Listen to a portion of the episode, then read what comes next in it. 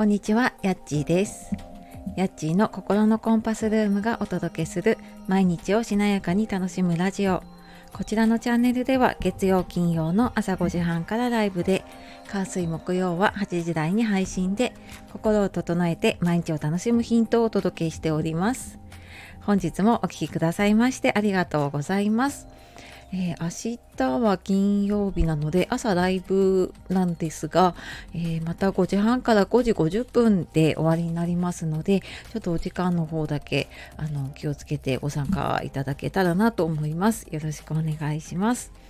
で今日は、えー今すぐできる就活講座やカードの断捨離っていうことであの終わりの方の活動ね就活の話をしようかなと思いますので、えーご興味ありましたらお付き合いください。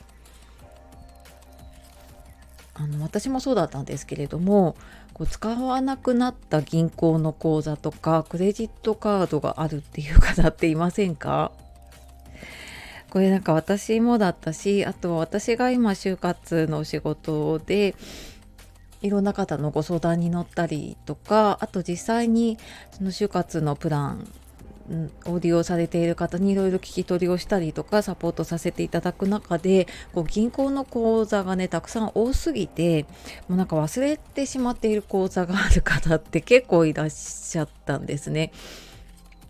で、まあ、どちらかというと女性の方は結構口座が少ない方が多い印象なんですが、まあ、男性の方はねお仕事柄だったりとかいろんなお付き合いとかでね口座が増えることもあるのかなで結構持っている方もいるなって いう印象です。で本当ねこれなんか自分も気づかないうちに増えているなと思いました。であの就活ってすごい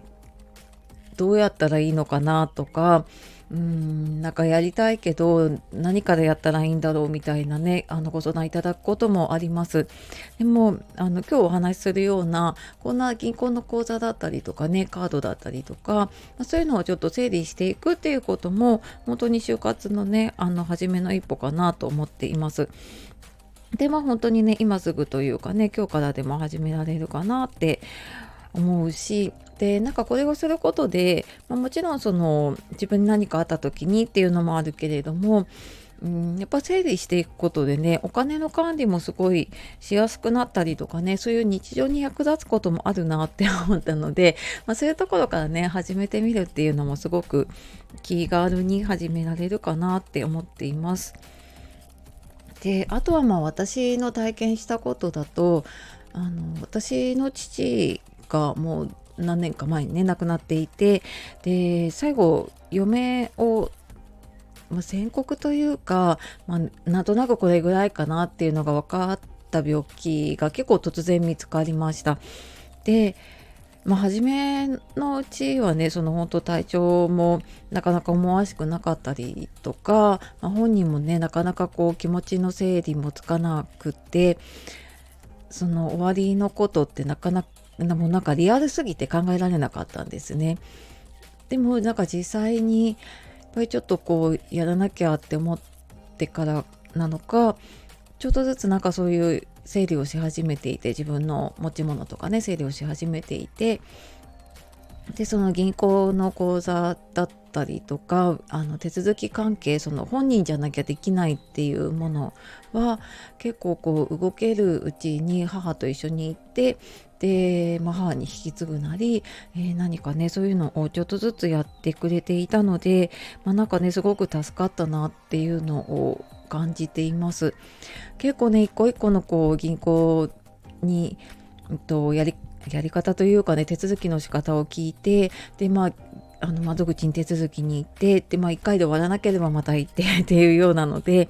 結構やっぱりねそういう一個一個の手続きって手間がかかるんですよね。でまあかといってやっぱりそのままにしておくっていうわけにもいかないしってなると本当ねなんかできるうちにやっておくってすごい大事だなって思いました。で私もなんか自分のを振り返った時に結構こう私何回か転職してるので給料の振り込みでそれ用に作った口座っていうのがやっぱりいくつかあって自分のそのメインのね銀行の他にあってでまあ、転職しても結局なんかその銀行ほぼねお金は入ってないんだけれども持ち続けているものがあったりとか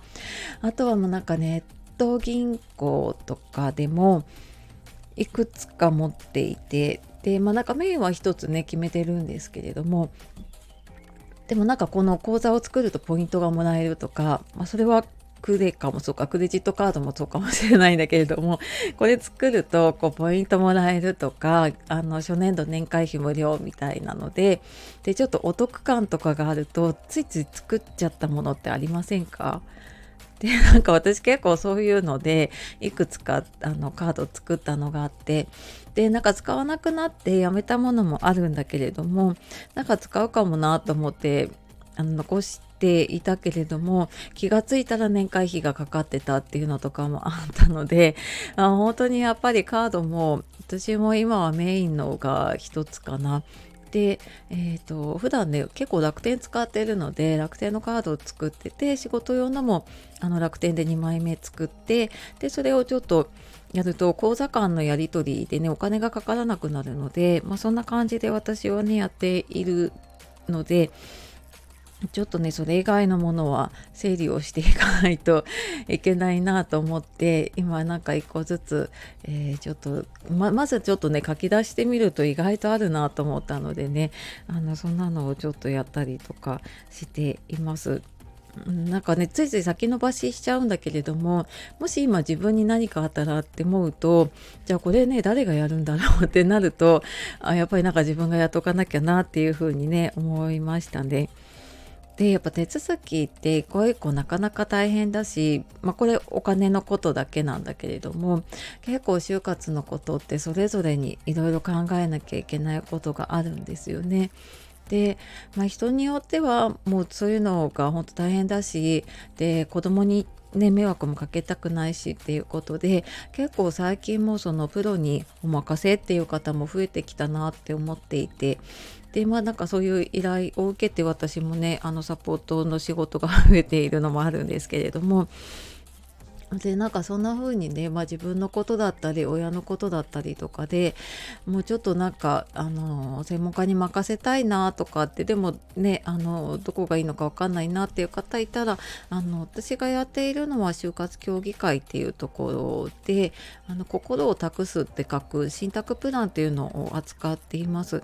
であの本当にね丁寧にこう対応してくれているのを私は見ているのであのこれは本当にね自信を持って必要な方にはお届けしていきたいなと思っているので、まあ、何かあればねあのご相談えー、コメントだとしにくいかもしれないのでレターとかあの他の DM とかでもねあのご相談いただければと思います。はいでは今日は今すぐできる就活講座やカードの断捨離のお話をしてきました。